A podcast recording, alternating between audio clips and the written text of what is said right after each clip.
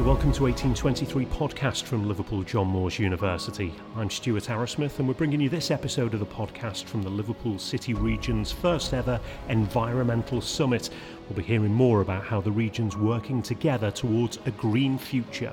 We do want to protect the area that we, we live in and that means if we can do our little bit then that helps the planet but we need obviously this to be a much broader and wider campaign and I think that where we lead, others will follow. Children spend a lot of time in a classroom being very focused on a task, sitting still. So they come into the forest school and they're able to run around and be free. And it's really liberating for them. There can be this perception that business is there as the enemy. Actually, no, I, in my view, is business is there as part of the solution business can shape that future and help shape that future for everybody. But we've got to do that together. People really value their local green space. People get very emotionally connected to it. And that's fantastic. And that's something we should be really proud of. We're very lucky. 1823 podcast. Today's event is being hosted at LJMU's John Lennon Art and Design building. There are delegates here from a wide range of partner organisations, and there'll be presentations and workshops around the theme of working towards a green future. Throughout the day, I'm going to catch up with some of the speakers to discuss different issues, like this year's declaration of a climate emergency in the Liverpool City region, why green is good for business, the impact of the environment on our health, and how we're educating and perhaps being educated by school children about about green issues. You can probably hear in the background the noise of delegates outside the main lecture hall. The event's going to start in a few minutes, and for that, we're going to head outside. So get your coat on and come with me.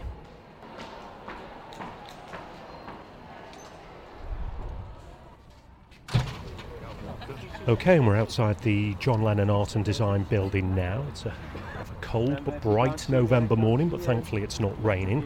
The day starting with a tree planting ceremony in the grounds of the building. This is to launch LJMU's new forest school.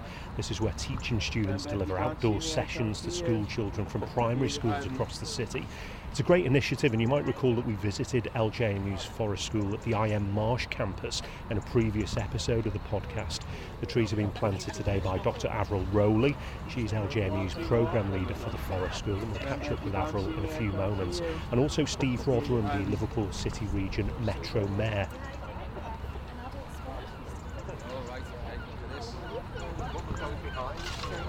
Yes, I'd say Stephen Avril have their spades and they've put the final touches to the planting of the four trees that mark the start of the Forest School. They've been very ably supported as well by school children from the neighbouring St Nicholas and Pleasant Street primary schools. And these guys are just going to have a few photographs taken now and then we'll head back inside. Welcome. Thank you very much. Excellent. Thanks very much. 1823 podcast. We've made our way back inside into the warmth now, and I'm joined by Dr. Avril Rowley. Avril's the programme leader for the Forest School at LJMU, and we're just defrosting now, Avril, after the, the tree planting. Mm. You must be delighted to see the first trees go in for this new Forest School. Yes, it's very exciting. We've been working towards this for quite a while now. And we hope it's going to be really innovative, mm. include the local community, and engage with other campuses and other faculties within the university as well. Yeah. And what about the importance of having green space within a built up city centre as well? That must be really important. Oh, extremely so, yes, because I mean, this area itself is very built up, and I know it is on the university's agenda to improve that. And I think with, you know, we're going to be having upwards of 200 trees planted just in this small area. The biodiversity that that will, you know, start to encourage, the fact that people will be able to go and spend time there and you know, improve their well-being, learn about the environment. It's, I think it's going to be a really versatile area and extremely important for this part of the city. Yeah, and for people who don't know, just explain a little bit about what the Forest School is and how it works and what benefits it brings. Um, Forest School is a, a philosophy, um, an approach to teaching which originates in Scandinavian countries where children have a lot more access to open spaces and green hmm. spaces in particular during their early years. And it was brought over to this country in the 1980s and 1990s, um, where it's really taken off. It doesn't fit with the school curriculum. It's something that sits outside of the school curriculum and it's about holistic learning. And the key factor is that children have you know, sustained length of time outside. Um, that they would have, you know, upwards of six to eight, even ten sessions outside in a wooded area, mm. carrying out activities that are, you know, very much focused on their own interests. So it's child-led, unlike what you know the way schools work yeah. with it, very focused on the curriculum. And the activities help to improve their self-esteem, help to build up teamwork, help to them to communicate with each other a lot better. It's really good for their emotional literacy so that they can actually come to understand their own emotions. And um, it includes things like building shelters, working with knots and ropes, lighting fires, cooking, and working with the natural environment to create things which for, for many children who might have special needs in the classroom can become something that's really important for them because they can excel in a different area when they're given that opportunity. I've been out to some of the sessions at IM Marsh and the school children really love it, don't they? It really taps into that enthusiasm and curiosity for nature, doesn't it? Well, if you imagine, especially with school children now, the schools are under so much pressure to deliver on targets um, that you know put them into league tables. And so that means that the schools, no matter how hard they try, have still got to really focus on ensuring the children reach specific levels in their maths and English. Mm. And so they, children spend a lot of time in a classroom being very focused on a task, sitting still. So they come into the forest school and they're able to run around and be free and it's really liberating for them. And often the children that find it very difficult to concentrate in the classroom are like model pupils in mm. the forest school mm. because mm. suddenly they don't have those confinements of the of the walls around them and they, they just um, really start to flourish I think so. yeah and of course no two people will ever learn in exactly the same way so it does reflect that doesn't it as yeah. you say some people are classroom based other people will thrive outdoors as well yeah. um, and what about your trainee teachers as well at LJMU through the School of Education? What, what does it give to them as part of their preparation for going off into their careers? Well, we're very mindful of the fact that there is a move back towards teaching children outdoors in a variety of different ways, including forest school. So, um, what we offer our students um, and our trainee teachers the, is the opportunity to uh, achieve their level one Forest School Association qualifications, which is an introduction to Forest School. And it then enables them to use some of those pedagogies in their own teaching. They've got that ed- extra qualification when they leave the university to become teachers themselves. So they're then going to go into schools, most of them locally, because most of our students or our, tra- our uh, graduates stay in the area. Mm and impact on local schools where they, you know, many of the staff might not already have those qualifications. So it's an extra skill set for them, mm. and many of them, um, through the, the evaluations that we've done with them so far, say it really enhances their teaching inside the classroom as well, because it makes them think a lot more creatively, a bit more outside the box, um, and thinking about how will, how can I bring nature into this lesson, um, whereas before they might not have done that. Yeah, and obviously we've just had the four trees go in today for the launch of it. How long before this looks how you want it to look at the Forest School? We're moving up here in 2021, I think, mm-hmm. so we're hoping that it'll be pretty flourishing by then. Um, we are planting another 200 trees in January, and then most of those will be quite small but we're also getting another four mature trees. We're going to build some in- infrastructure as well, yeah. including sort of for, um, fire circle mm. and a, a, shelter area, so that it's it's got a little bit more there. But um, we are going to we're hoping to start using it quite soon, really, yeah, uh, yeah. because there's no reason why it shouldn't be, mm. as long as we're just careful with any of the the small trees that yeah, are in there. Yeah, and obviously, just finally, today is all about talking about how we protect, appreciate, and enhance our environment. Forest School very much does that, and it also it'll help to fire that enthusiasm, won't it, for children as well? And, and, we need the younger generations to take these messages on and, and into the future, take better care of the planet than than perhaps we and previous generations have done. Yes, definitely. Um, I'm hoping that it, it will just lead to more of these types of initiatives across across the city, but also, you know, from us, our perspective is John Moores that we would really start to develop our campus sites a lot more in line with engaging people because uh, the I, I see the benefits of this new forest school area as not only being for the children that will use it but also for all the adults including our students and staff and it would be really good to see more of that type of thing as we develop our campus area so that bearing in mind some of the things that have been discussed this morning that we might build something, but at the same time, we're going to give something back yes. by creating something new. Mm. Um, and I've got my own another project already to be revealed to in be the future. Revealed, yeah. Okay, thanks, Avril. Thanks for chatting to us. Mm-hmm. That's Dr. Avril Rowley, the Forest School Programme Leader here at LJMU. This is 1823 Podcast. I'm joined now by the Metro Mayor for the Liverpool City region, Steve Rotheram. Hi, Steve. Hiya. And welcome to the podcast. Yeah, no problem. We should say as well, an LJMU alumnus. Yes. So welcome back. Thanks for coming along today and having the summit here. It's the, the City region's first environmental summit. And you must be encouraged by the number of partners who've come along, not just today, but have taken part in the Year of the Environment throughout 2019. Well, today's um, sort of turnout is, is amazing. We were expecting, you know, several people to want to come to something like this, but the sheer volume has uh, amazed me really. Over the 12 months, well, 10 months, isn't it, that we've had so far of Year of the Environment, we've probably had 10,000 people going to 500 activities, and each of those has drew uh, a significant crowd. And today is the culmination of everything that we've been doing, and, and a celebration really of how successful this 10 months has been. You've made a couple of major environmental announcements at the summit today, which we'll talk about in a moment. But let's just put it into context first, because you've declared an environmental emergency in the city region this year.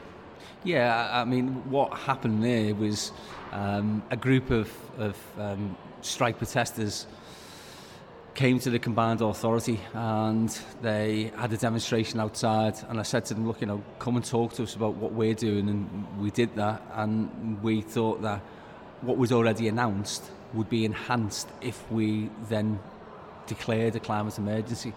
And so, as a combined authority, we were the first in the country to do so. But we wanted that not to interfere with our overall targets, which are to actually be net zero carbon by 2040 and not 2050. And that, that's why there was sort of that hiatus while we uh, made certain that one didn't in any way interfere with the other. But look, we, we think that in our city region, we're doing things that other areas aren't doing, and that we're ahead of the game. And we want not just to be net zero carbon by 2040. If we can bring that target down, then that's what we're going to work towards doing.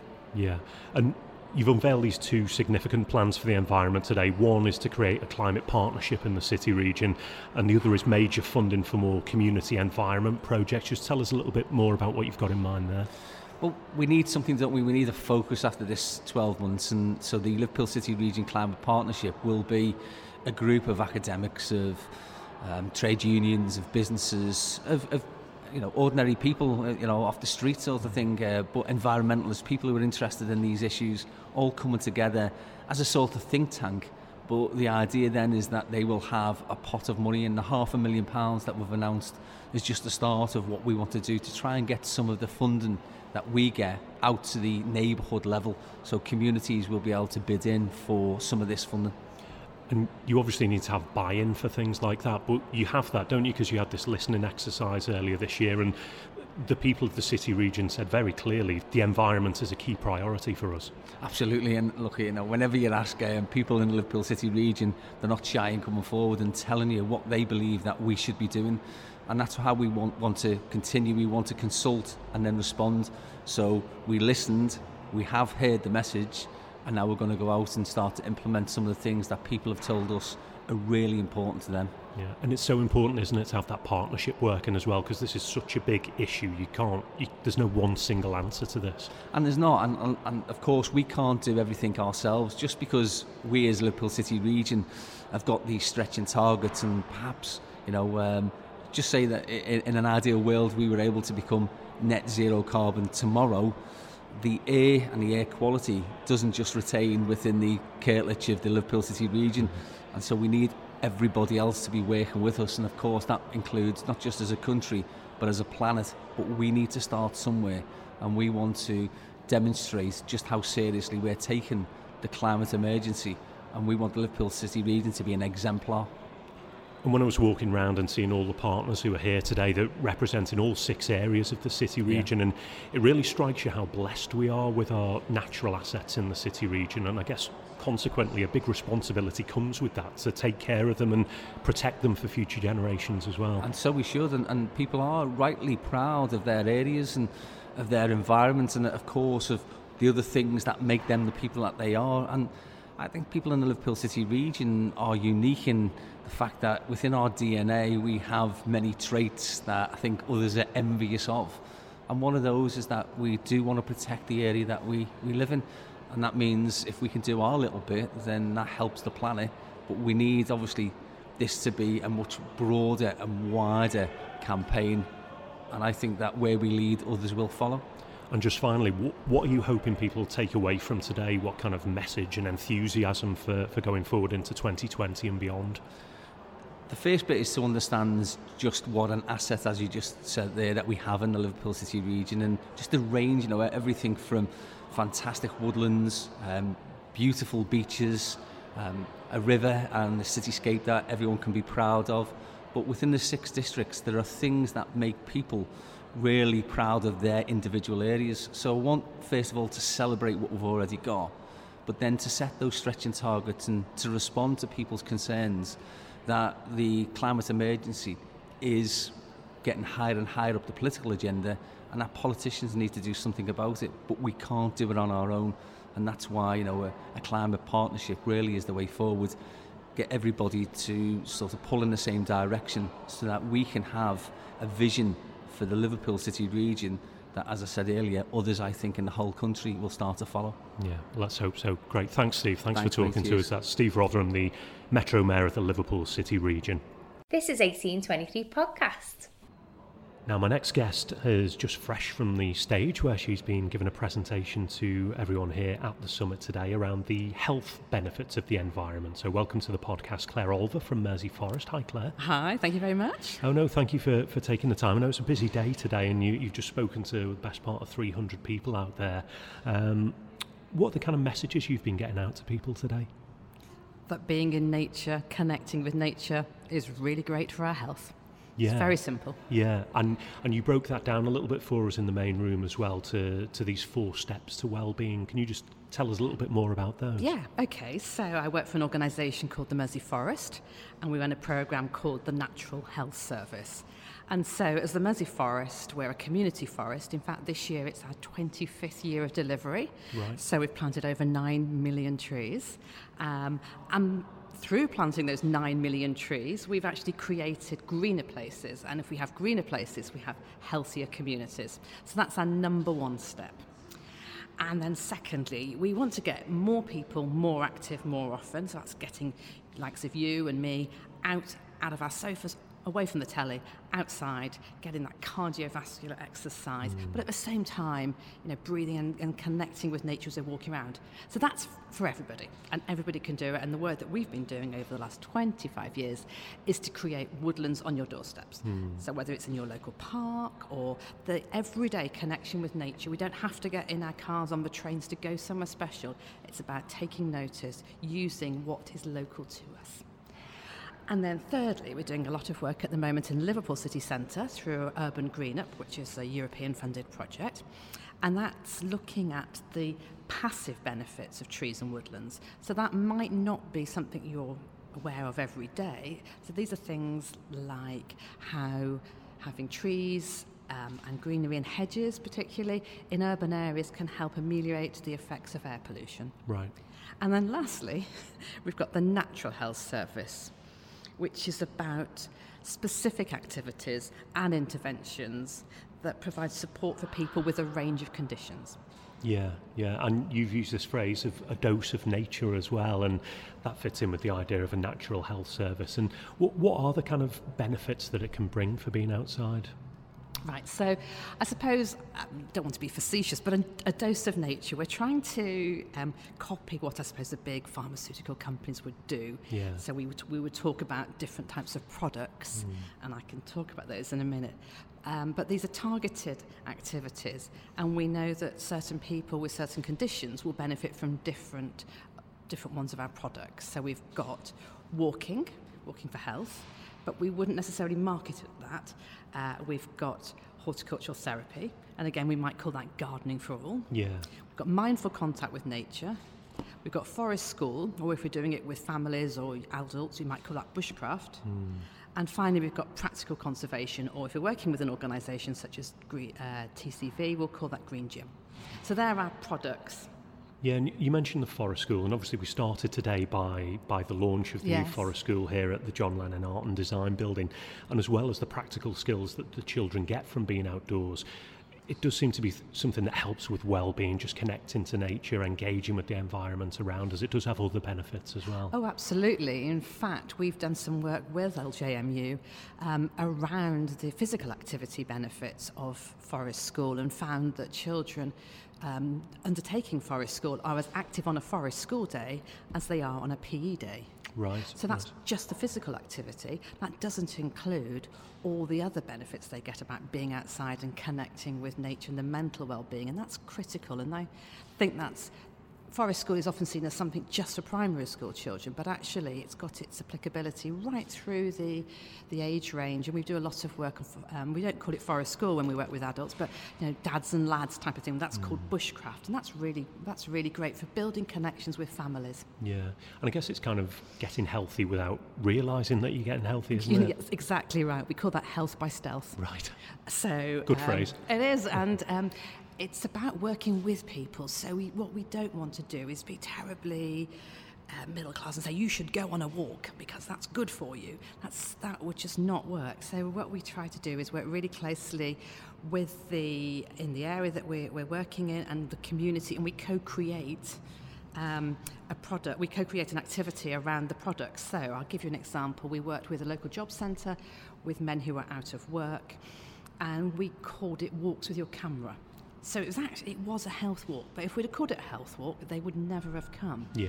And it had some fantastic outcomes of it. It was just a, a brilliant program because they didn't realise they were actually connecting with each other. They Yeah. were connecting with nature. They were getting skills, employability skills, and at the same time they were getting increased physical activity. It was a really great example of health by stealth. Yeah, and this is something I was talking about with Steve Rotheram earlier. The, we, we are so lucky in the city region that every one of those six areas of the city region has real green assets and open spaces, parkland, whether it's Yeah. the beach, the water, the hills. There's so much that you can go out and do, whether alone or with family, with friends, whatever. Absolutely, and that's what I suppose as someone who's worked at the Mersey Forest for 16 years is really proud of the progress that the wide partnership has made, and I think mm. it's really important today um, at, the, at the summit to to really focus and refocus that effort because we could hear from the the sessions, the feedback sessions, how people really value their local green space, how people get very emotionally connected to it, and that's fantastic, and that's something we should be really proud of. We're very lucky, as you say, in this region to have such fantastic green assets, and they should remain as assets rather than seen as cost centres. And I suppose that's the work of the Natural Health Service is to show that our green spaces, our wonderful green spaces, are health assets. Yeah, and you shared some um, some comments from some of the people who've who've got involved in these initiatives, and, and there were some great comments. One, one person who said it's keeping me out of hospital. What a great testimonial for the work that you do. Yes, um, we, we've worked really closely actually with uh, Liverpool John Moores on the on the data collection and the evaluation. Uh, we had a, a PhD candidate work with us for um, a number of years, and so we we try and capture the information in, in a number of different ways, and um, quantitative information is absolutely critical. But we're aware that's a tiny that only gives you a tiny flavour of what the benefits were. So we encourage people to uh, to tell us how it feels for them in their own words. And sometimes we can use, you know, write it down, or sometimes we might chat on a, with a phone and do a little quick video. Mm. Um, sometimes if we're working with children, we might do drawing, and show and tell. Or uh, if we work with uh, youngsters who've got learning difficulties, then we might capture the information in another way. It's a really sensitive way of doing it, um, and I'm very conscious about that because every person has their own story to tell. And I want to be able to, to tell that story in a way that is appropriate to the participant and appropriate to the, uh, to the programme. It's, it's certainly not about just capturing stats. Uh, I'm really keen that we have case studies and testimonials, sort of like slightly longer, but then comments like, if it wasn't for this, I'd be stuck in my house. So that's where the social side of things really comes in, and we've learnt about that as we've gone through. Yeah, and does an event like today, where you've got the chance to, to network, to hear from other partners, other organisations, is that a good opportunity to get that message across? Absolutely, and there's some really fantastic speakers earlier, and I know there's going to be more later on. It's been a really great way of being able to to tell it as it is. Really heartfelt please, I, mm-hmm. I thought this morning, uh, particularly from some of the feedback sessions about wanting to wanting to say what they really felt, and there were some quite emotional comments and uh, a lot of resonance with the with the audience. So it's been a really inspirational morning.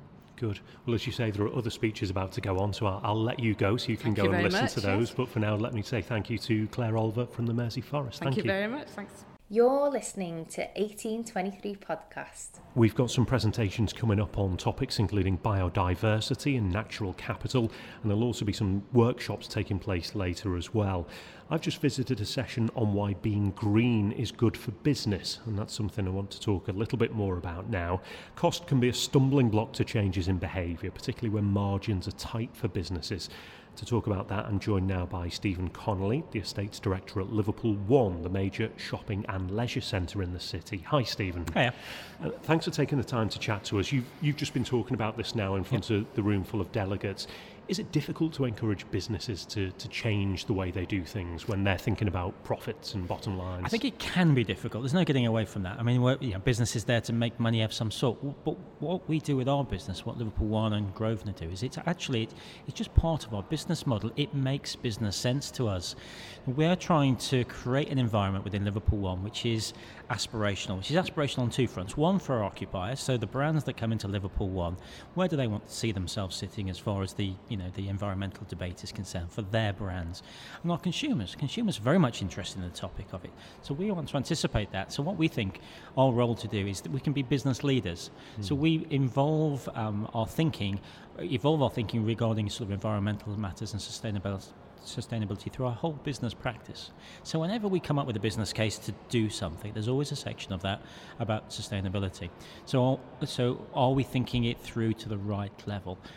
Sometimes it comes down to money. I'll be honest mm. with you. Obviously, the money factor is is important, but we want to build something that is sustainable for the long term future. So Liverpool and Grosvenor's uh, vision has always been about being here forever, and therefore we take decisions that's based on that. So we can take decisions that perhaps other businesses might not be able to. Yeah, and have you seen a change in, in consumer behaviour as the environmental issue uh, is really elevated on the agenda? Has that changed where people shop and which businesses they want to shop at? It, it's starting to change. You can right. see that coming through, and I can definitely anticipate it being as as, as a decision making factor, one of those factors about where you, where do you want to spend your money. I mean, we've only we've only only got a certain amount of money we want to spend on things, so therefore we want to spend it in places one that we feel good in and that gives us what we want out of it, but also in places that we feel good about having that money. And I think that's part of what Liverpool One is. So uh, if you're involved, if you if you interact with a uh, with a restaurant, retailer, or or, or an occupier in Liverpool One, they're of that kind of quality that their money, the money that you spend, is going to go to those kind of good causes as well. Yeah. And have you seen a step change in the way that businesses operate over recent years as well? It's definitely been part of the conversation. I mean, it wasn't. I've been in uh, in the world of shopping centres now for 20 odd years, and uh, you know, first off, it was very much about um, you know how you plug something in and the lifespan of an air conditioning unit and that kind of yeah. stuff. The conversation has absolutely evolved. As a society, the conversation evolves, and therefore we, as a business, need to evolve to it. And what I'm trying to say is that I think what we need to do is do more quicker, and that's at Liverpool and Grosvenor. We are looking forward to doing that. Hence, the uh, we're very interested in the air quality. So the air quality yes. of Liverpool is an important topic for us. It's a you know, it's a part of that national debate, and we're looking at that for Liverpool. We're working with um, Liverpool City Centre and Mersey Forest and the Green, uh, Urban Green Up to monitor more of the Liverpool City Centre now to see what that air quality is, and then look at uh, with with a wider project what in uh, what, what mitigations can be put in place that's actually going to make the kind of difference. But let's do this not as a knee jerk reaction, not with me just going out and saying, well, that's a pretty plant over there, let's put that in, but actually let's work with the experts to say, put this in because that's going to help the pollinators or that's going to be producing more of the good stuff. You know, it's, it's, that's where I think uh, we, we tend to talk about this debate very much in silos, what's important to individual groups. Yeah. Actually, this is not important to individual groups, it's important to everybody. So that partnership approach and bringing people and, and organizations and concepts together and the testing and learn, I think is critical to this. Yeah, and you touched on that in your presentation as well when you said businesses don't often get invited to a summit like Yeah. this, but actually it's really good that you're here and that you're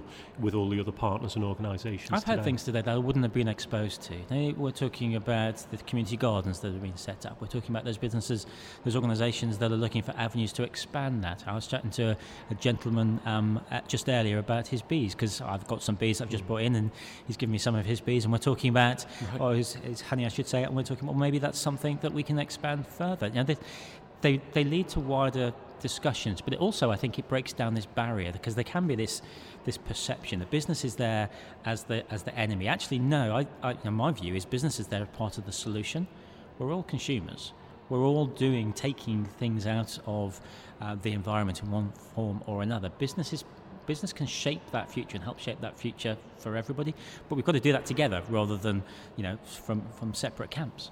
And of course, people listening who are familiar with the city centre will know that as well as uh, the, the shopping premises, you also have Chavasse Park there as a, a vast Wonderful. open space, yeah, with, with so many activities go on throughout the year. And you saying that was actually always part of the business case for Grosvenor when you took on that, that yeah, site. it was. So it was always designed to retain Chavasse Park. I mean, everyone that anyone that knows Liverpool from old know that it was, a, you know, it was an area you didn't really want to go to. Hmm. We saw that as an opportunity to create something different. Liverpool One is a unique asset. It's, it's unique in, in, in the UK, but it's probably unique across Europe in, in what it does in its open air environment. So by having that open space, by having that sense of wellness, by being able to take 20 minutes out of your day and walk through and sit on some grass and smell some of the trees and just take a breath, a bit like that lung idea. Mm-hmm. It, it really works on that front, and we're utilising the park to do a bit more now. I love going in there in the, on, on a sunny day, and you've got people playing football down one end, you've got a, you know people having a book, just having a read in the other,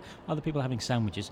It's it's utilising an aspect of a shopping area because it's all funded by the same pot of money, hmm. but for a different cause. And then, of course, yes, hopefully you'll go on and do some shopping and enjoy the restaurants and, and enjoy the environment some more. But it allows you to do a bit more with that environment, which actually is anticipating what consumers are wanting to do because consumers are changing. What they're wanting to do with their time are changing. We're all shopping slightly differently. Yes, the internet's hmm. there, but we want that physical experience. And Chavasse Parks can play into that in some ways. Yeah. And finally, you touched on this a little bit when you talked about your investments in the air quality work.